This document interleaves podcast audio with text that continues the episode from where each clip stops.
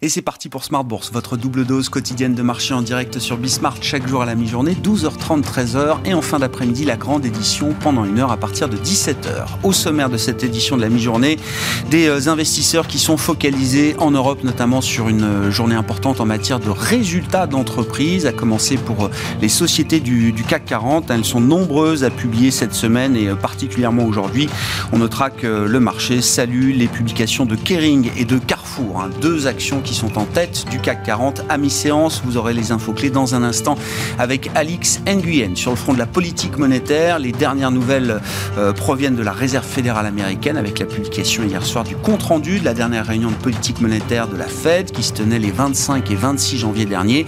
Les minutes ont été euh, en ligne avec les attentes. Nous décrypterons évidemment les dernières communications des banques centrales d'ici quelques instants avec Kevin Tozek qui sera à mes côtés en plateau, membre du comité d'investissement de Et puis, euh, nous pourrons nous intéresser également à la thématique de l'eau. L'eau qui n'est pas une ressource comme les autres. Hein. Le droit et l'accès à euh, l'eau potable et à l'assainissement est un droit fondamental selon les Nations Unies. Comment, en tant qu'investisseur, alors, traiter ce thème de l'eau? Vous pourrez euh, voir ou revoir Arnaud Bishop, gérant du fonds Thematics Water chez Thematics Asset Management, dans cette édition de Smart Bourse à la mi-journée.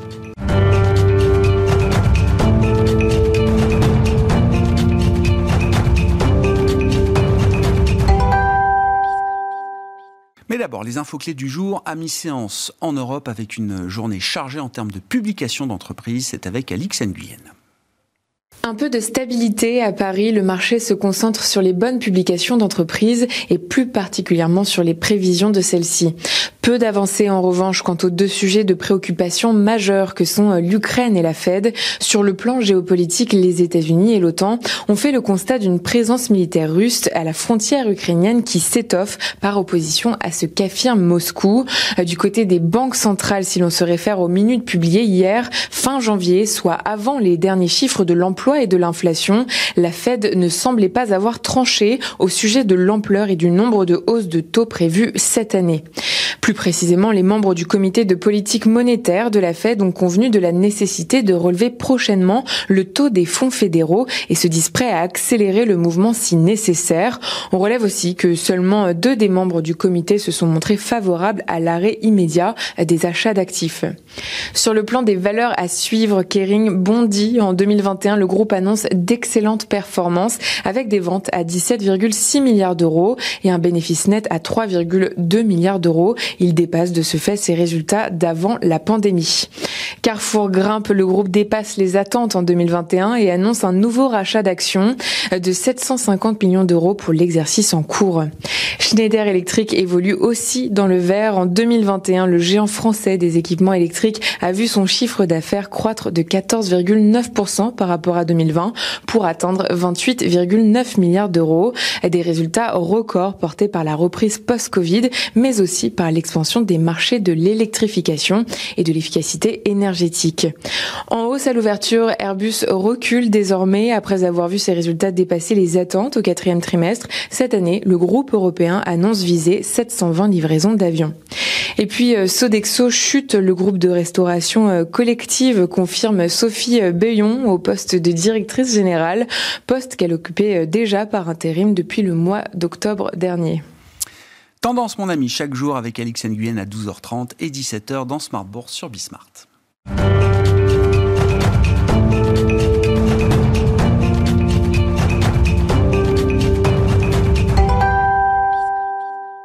Et c'est donc Kevin Tozek qui est à mes côtés en plateau, membre du comité d'investissement de Carmignac. Bonjour et bienvenue euh, Kevin. Bonjour Grégoire. La politique monétaire à la une, évidemment, c'est euh, le principal sujet de préoccupation et de focalisation pour les investisseurs. Euh, donc on suit la communication des banques centrales au jour le jour, quasiment. Dernière communication en date, on le disait, c'est le compte-rendu de la dernière réunion de la Fed avec les minutes publiées hier soir. Où est-ce qu'on en est, sachant que les réunions critiques du mois de mars approchent, hein, le 10 mars pour la BCE, 15 et 16 mars pour la Réserve fédérale américaine. Kevin, est-ce qu'on commence à y voir un peu plus clair, notamment du côté de la Fed, sur la manière dont le processus de normalisation de politique monétaire va être engagé? Alors euh, oui, on commence à y voir, à y, voir, à y voir un peu plus clair. Alors c'est vrai que, comme, comme le soulignait Alix, ces minutes, elles sont un peu périmées, on va dire, parce que bah, il s'est passé quand même beaucoup de choses en, en l'espace de trois semaines. c'est vrai que ce qu'elle nous dit, c'est que à l'époque, les préoccupations de la Réserve fédérale, elles étaient ancrées sur l'inflation. Euh, on a eu depuis le 26 janvier des chiffres d'inflation très importants aux États-Unis, à plus de 7,5%. Euh, donc euh, ce risque-là, il est encore plus élevé aujourd'hui. Il se portait aussi sur la vigueur du marché de l'emploi, le fait qu'on se rapproche de plus en plus du, plein emploi. On a aussi eu des chiffres à ce niveau-là, et là aussi ben, plutôt révisés à, à, la, baisse en l'occurrence. Hein. Il y a moins de chômeurs aux États-Unis. Et puis il y en avait un autre qui était le risque Omicron qui était plutôt un risque baissier hein, sur le scénario de la Fed et qui lui aussi est en train de, en, train, en train de, disparaître, en tout cas qui semble moins important que ce qu'on pouvait estimer en, janvier. Donc il faut, il faut intégrer ça. Euh, ce que ça nous dit, c'est que quand même, bien l'outil principal utilisé par la Banque centrale américaine, ce sera les hausses de taux, hein, plutôt que plutôt que le, bilan. En tout cas, dans un premier temps, ce sera les, ce, sera les hausses de taux. Donc, donc c'est ça le principal euh, enseignement à, en tirer, et que bien oui, euh, le mois de mars, eh bien verra bien euh, une une hausse de taux. Notre scénario, c'est qu'on en aura au moins trois sur la première moitié de cette année, et puis possiblement trois de plus sur la seconde partie de l'année. Qu'est-ce qui fait la différence justement? 3, c'est quasi automatique, vous dites euh, à ce stade, enfin en tout cas vous, vous, vous l'affichez avec euh, un, niveau de confiance euh, important, Kevin. sur la deuxième partie d'année, il y a encore des hypothèques à, à lever. Qu'est-ce qui fera la différence entre une Fed qui, va, qui devrait s'arrêter peut-être assez vite, plus vite que ce qu'on imagine, et une Fed qui pourrait euh, continuer, euh, pour être d'ailleurs peut-être en ligne avec certaines estimations de marché assez agressives. Oui, alors euh, trois hausses de taux, oui, c'est notre conviction, c'est une conviction forte. nous, on estime que la première, hausse de taux, elle sera plutôt de l'ordre de 25 points de base, hein, plutôt que de 50 points de base ce qui peut être discuté par certains, certains stratégistes. C'est vrai que les marchés, ils anticipent plus que ça, ils sont plutôt à, à 0,37% de, de, première, euh, pour cette première hausse de taux. donc, que 0,25. Euh, exactement. euh, après, il ne faut pas non plus exclure que, eh bien, potentiellement, on ait, euh, par exemple, au mois de mai, eh bien, une, une, hausse de taux plus, plus substantielle. Parce qu'on aurait eu entre-temps encore des surprises ben, sur l'inflation C'est qu'en fait... Et c'est pas une hausse de taux qui changera la dynamique d'inflation à court terme Non, mais c'est vrai qu'on s'attend à ce qu'il y ait, on ait encore des chiffres d'inflation qui sont particulièrement importants. Hein. C'est-à-dire que le, le, point haut, on va dire le point haut de l'inflation, bah, il ne cesse d'être décalé dans le temps. et aussi en, intensité. Et on devrait avoir encore pour euh, bien 2-3 mois des publications d'inflation entre 7 et 8% Donc ça, ça peut, euh, ça, peut faire, bouger les, faire bouger les choses. Euh, après, pourquoi est-ce qu'on scinde l'année en deux? Bah, Parce que ça fait quand même pas mal de choses à, à digérer hein, aussi. Donc il faut aussi, eh bien, pour les membres de la Réserve fédérale, se donner le temps de voir eh bien, comment est-ce que cette hausse des taux d'intérêt va être globalement digérée par les marchés, mais aussi par, par l'économie. Par Côté européen, là aussi, hein, les choses ont, beaucoup évolué euh, depuis euh, bah, la réunion du 3 février, mhm. hein, qui était la dernière réunion de la Banque centrale euh, européenne. Comment est-ce que vous avez lu le, alors ce que tout le monde décrit comme étant un pivot au quiche aussi sur le sur le plan de la politique monétaire en, zone euro, et, et quelle conclusion à ce stade vous en tirez sur là aussi le chemin de normalisation qui s'annonce pour la BCE? Bien, alors la séquence elle est un peu différente, c'est-à-dire que aux États-Unis, ce qui va se produire en premier, ce sera ce, ce sera ces, ces, ces hausses de taux en zone euro il y a vraiment eu un, pivot, une évolution. C'est-à-dire que jusqu'à présent, ce que nous disait Madame Lagarde, c'était qu'elle excluait totalement euh, une, hausse de taux éventuelle en 2022, ce qui n'est plus le cas euh, aujourd'hui. Et quand on regarde la séquence, eh bien, ce que nous dit la Banque Centrale Européenne, c'est qu'elle eh bien, elle arrêtera euh, son programme d'achat d'actifs avant de remonter ses mmh. taux d'intérêt. Et le programme d'achat d'actifs, il n'est pas attendu ce qui s'arrête de, de, sitôt. Donc, donc ça, ça vous... On est officiellement, le programme d'achat d'actifs est encore même open-ended, comme on dit, euh, si on prend l'APP comme euh, référence. Tout à fait. Tout à fait. Sans limite de fin, euh, autre que la volonté de la politique de, la, de, la, BCE. Dans ce pivot de décembre, il y avait une réduction hein, du rythme de ces achats, mais pas un arrêt de, celui-là. Et donc, bien voilà, s'il faut se garder une porte ouverte pour une éventuelle hausse de taux en 2022, eh bien, il faudra euh, bien signaler la fin de ce, euh, de ce programme d'achat d'actifs. Il faudra faire au moins une ou deux réunions avant la hausse de taux éventuelle. Et donc, vous voyez que si on fait une forme de rétro-planning, bah, ça nous amène à, cet automne. Et donc, il va falloir communiquer euh, sur ce sujet-là avant l'été. Ouais, ouais. Deux réunions décisives. Hein, si on prend comme réunion importante les réunions avec les nouvelles projections du staff, donc mars et juin, hein, notamment pour la, pour la BCE. Est-ce que le marché est prêt à tout ça? On en parle depuis longtemps. Hein, ce qu'on décrit là, c'est l'aboutissement déjà d'un chemin de communication qui a été, euh, qui a été très intense. Et, donc les marchés, les prix de marché ont beaucoup bougé, actions, taux, crédit, etc. Est-ce qu'aujourd'hui le marché est prêt à au moins le, début de cette euh, normalisation de politique monétaire? Alors, le marché, il s'est quand même bien préparé sur ce qui pouvait se passer euh, de pire. Il y a une forme de jugement, mais ce qui pouvait se passer de plus dur, on va dire, en termes d'évolution de politique de banque centrale sur 2022. Hein, c'est-à-dire qu'aux ben, États-Unis, il y a au moins six euh, hausses d'auto déjà anticipées par les marchés financiers. Et puis en zone euro, ben, il y en a deux attendus pour 2022 et euh, deux de plus pour, euh, pour 2023. Donc euh, on est quand même, enfin on va dire, les marchés financiers sont quand même relativement bien préparés à, ça, en tout cas sur cette période de temps-là. C'est-à-dire que là aussi, si on regarde un peu plus loin, bien, ce qui s'est passé pour l'instant, c'était que, en fait, qui était estimé par les marchés, c'est qu'ils revoyaient à la hausse continuellement le nombre de taux, de hausses de taux euh, potentiels sur 2022. Hein. Si on avait des conversations il y a quelques mois, c'était une hausse attendue pour 2022, euh, puis 2, puis 3, puis 4, puis 5, puis 6, et puis on est presque, presque, presque à 7. Quoi. Donc, euh, donc ça, c'est un, un, élément. Mais par contre, il, ne revoit pas à la hausse le potentiel de voir des taux terminaux, hein, donc c'est-à-dire le niveau le plus élevé qu'auraient les taux d'intérêt, euh, les taux de dépôt américains sur ce cycle de normalisation, euh, au-delà de, au de 2%. Et ça, ben, ça soulève quelques questions quand même, parce que euh, si on ne s'attend pas à ce que voilà, on ait des publications d'inflation à 7-8% indéfiniment, il est quand même attendu que sur les 3-4 prochaines années, on ait une inflation, notamment l'inflation aux États-Unis, qui soit au-dessus de euh, la cible de 2%. Et donc, là, vous dites qu'il y a un point de conversation qui est pas terminé. Exactement. C'est-à-dire qu'on a une première, on va dire, euh, jambe de hausse, en tout cas de révision à la hausse de euh, ce que pouvait faire la, Banque centrale américaine. Et il y en a possiblement une, une seconde, parce que si on a des, des taux de dépôt à 2% et une inflation à 2,50, ben on reste dans un environnement, on va dire, euh, de conditions financières très très favorables. Oui, il y a une, partie de la conversation qui est dans le marché aujourd'hui, il y a une autre partie, alors qui est un peu plus lointaine, donc c'est normal qu'elle ne vienne pas peut-être tout de suite, mais qu'il faudra avoir euh, peut-être à, un moment. En termes de stratégie, euh, d'allocation d'actifs, justement, là, qu'est-ce que ça implique pour le, positionnement de Carmignac Patrimoine, pour dire les choses simplement, alors, Kevin, aujourd'hui? on, avait, on, va dire, des positions vendeuses hein, sur les taux, les taux corps euh, européens, euh, les taux corps américains.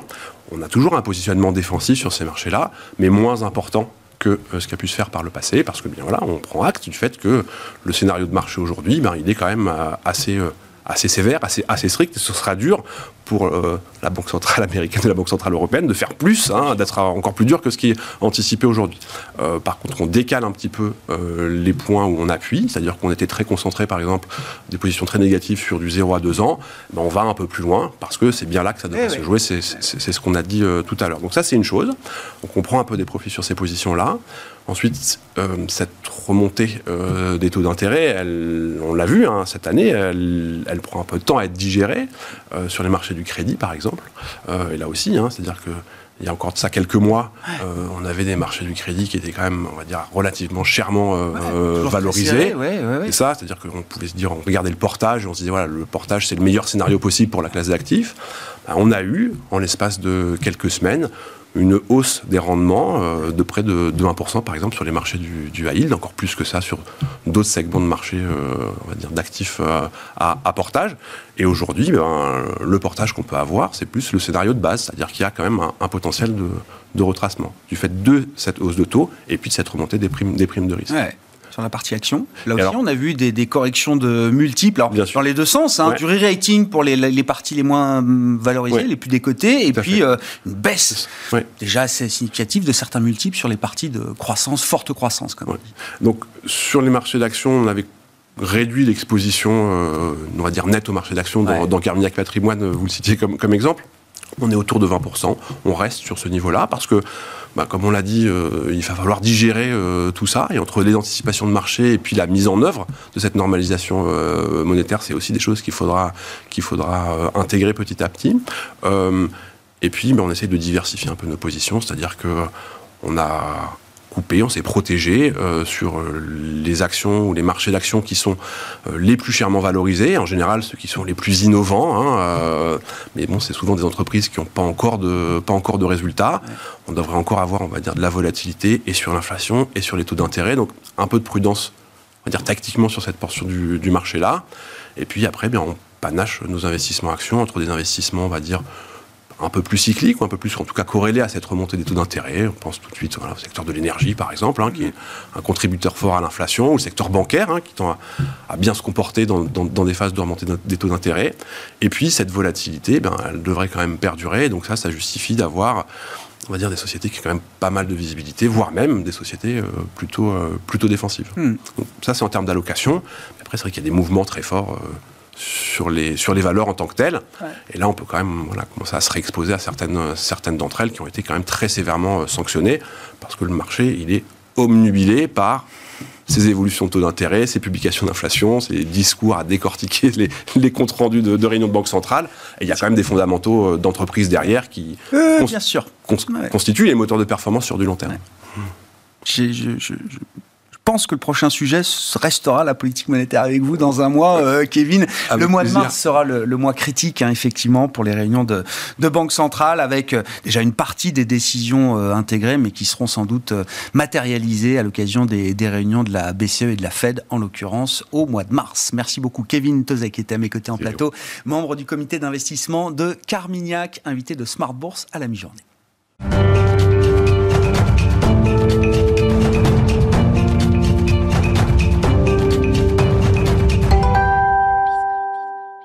Et donc, l'autre thème du jour, c'est le thème de l'eau. Et c'est Arnaud Bishop qui est venu nous en parler la semaine dernière dans Smart Bourse, gérant du fonds Thematics Water chez Thematics Asset Management. Comment, en tant qu'investisseur, regarde-t-il le thème de l'eau? L'eau qui est une ressource unique, différente des autres, puisqu'elle fait partie du patrimoine mondial, selon la déclaration de 2010 des Nations Unies. Arnaud Bishop, donc, sur le thème de l'eau.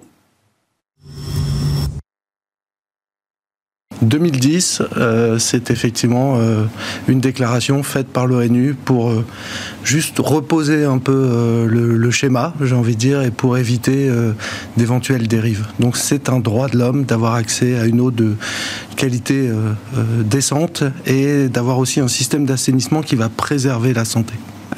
Comment est-ce que ça se traduit pour vous en termes d'investissement et en termes de, de thématiques d'investissement justement autour de l'eau en prenant en compte le fait que c'est pas une ressource comme les autres, euh, Arnaud. Alors effectivement, quand on parle de fonds eau, parfois on peut se dire ah oui, euh, c'est une bonne idée d'aller euh, capter finalement des ressources et puis de spéculer dessus. Non, éthiquement, on se l'interdit. Il peu ou pas euh, de fonds aujourd'hui qui ont cette approche, hein, pour euh, rassurer tout le mmh. monde.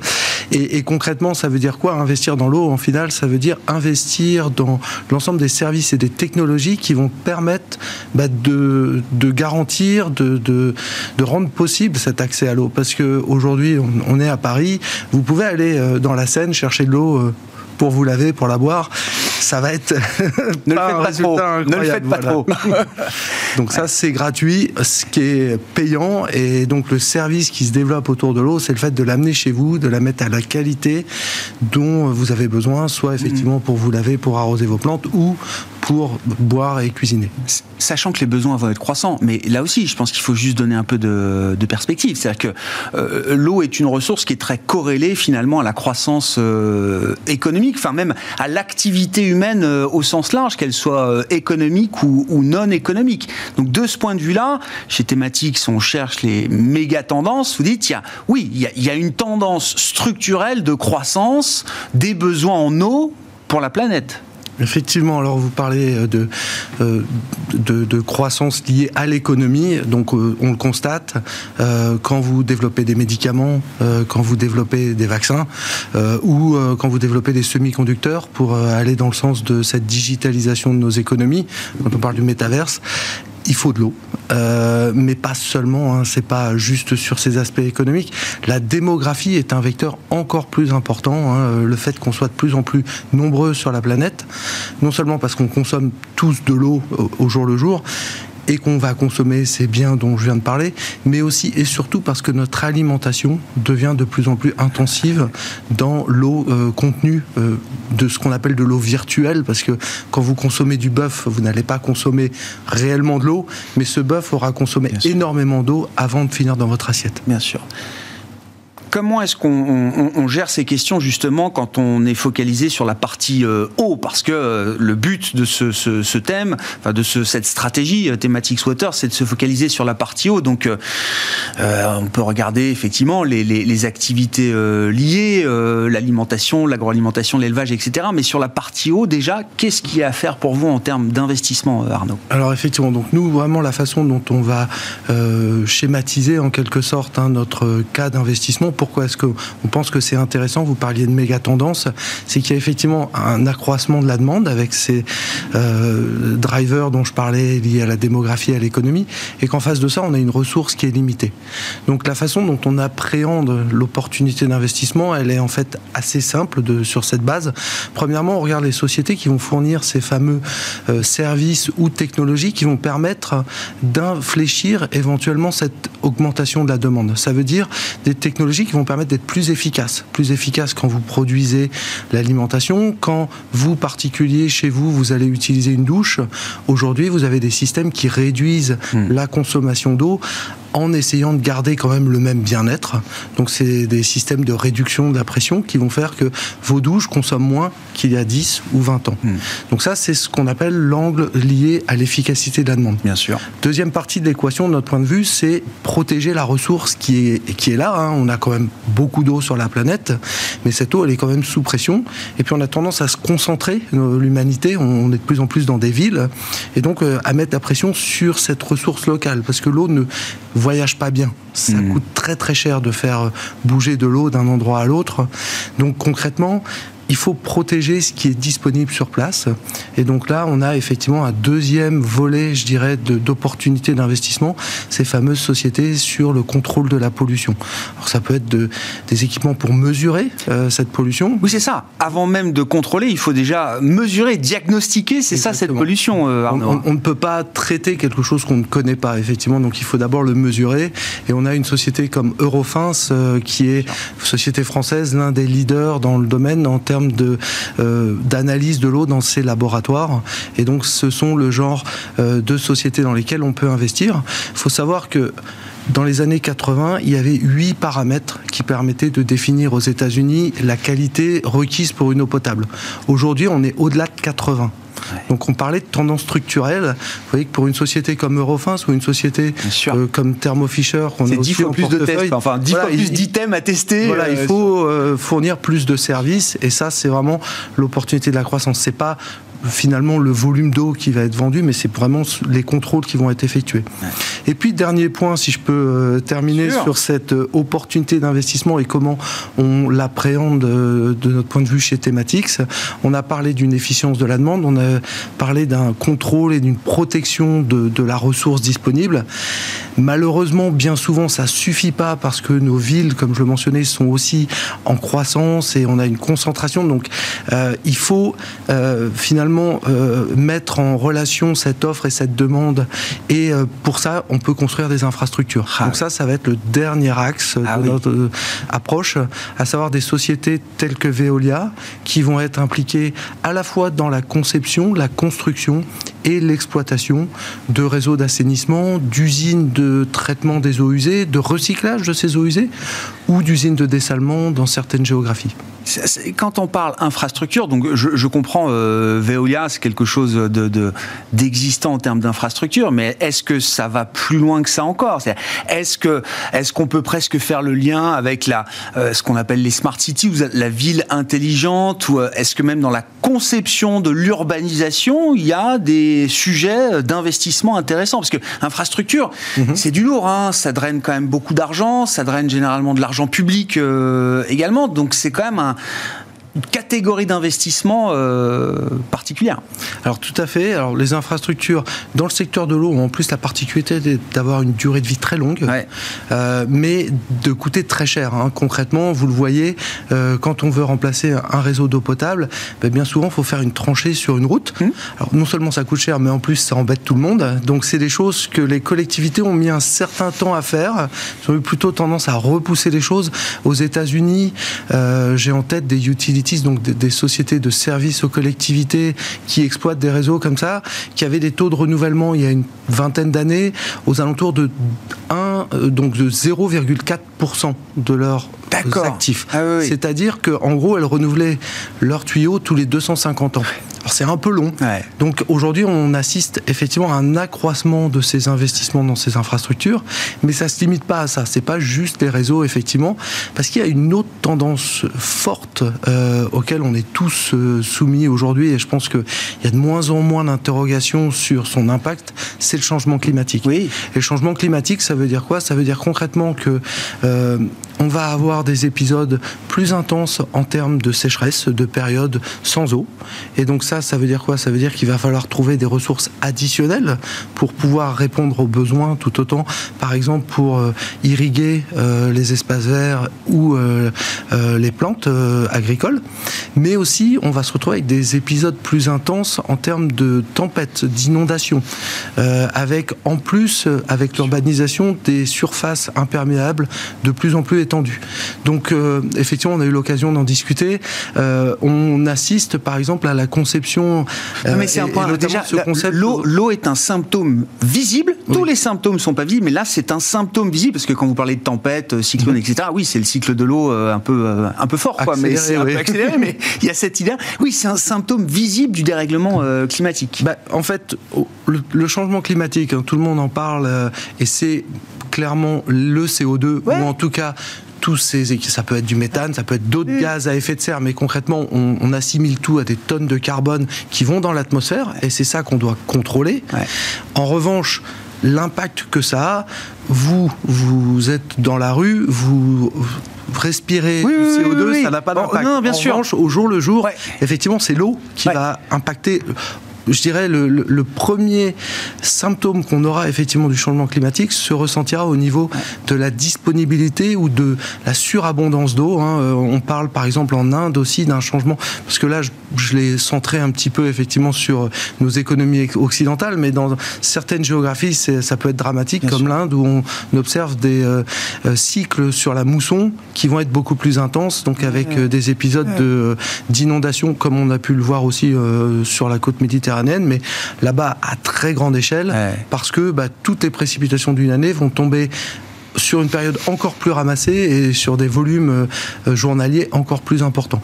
Donc concrètement, effectivement, un énorme enjeu. Et face à ça, des besoins d'investir pour s'adapter. Parce que on parle aujourd'hui de vouloir faire la transition pour réduire effectivement nos émissions de CO2 avec euh, notamment l'accord de Paris sur le climat qui a un objectif de réduire, de limiter à 1,5 voire 2 degrés. mais, ce changement bien sûr, ce sera là. Donc il faut faire aussi ce qu'on appelle de l'adaptation.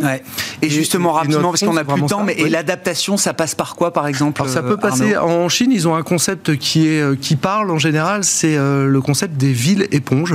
Donc le principe, c'est effectivement parce que vous concentrez la population, que vous avez des surfaces imperméabilisées, eh ben, c'est de construire des infrastructures sous ces surfaces pour aller récupérer l'eau quand il pleut fort, pour éviter euh, d'avoir bah, ces inondations euh, dans les différents endroits et pour éventuellement pouvoir réutiliser cette ressource.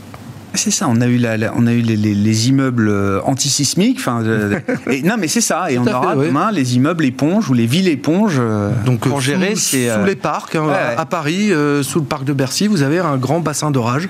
Donc ça, c'est un exemple. en Chine, ils essayent de faire ça, mais à une échelle chinoise. Chinoise. Arnaud Bishop, gérant du fonds Thematics Water chez Thematics Asset Management, qui était l'invité de Smart Bourse ces derniers jours. Voilà pour cette édition de la mi-journée. On se retrouve à 17h en direct sur Bismart.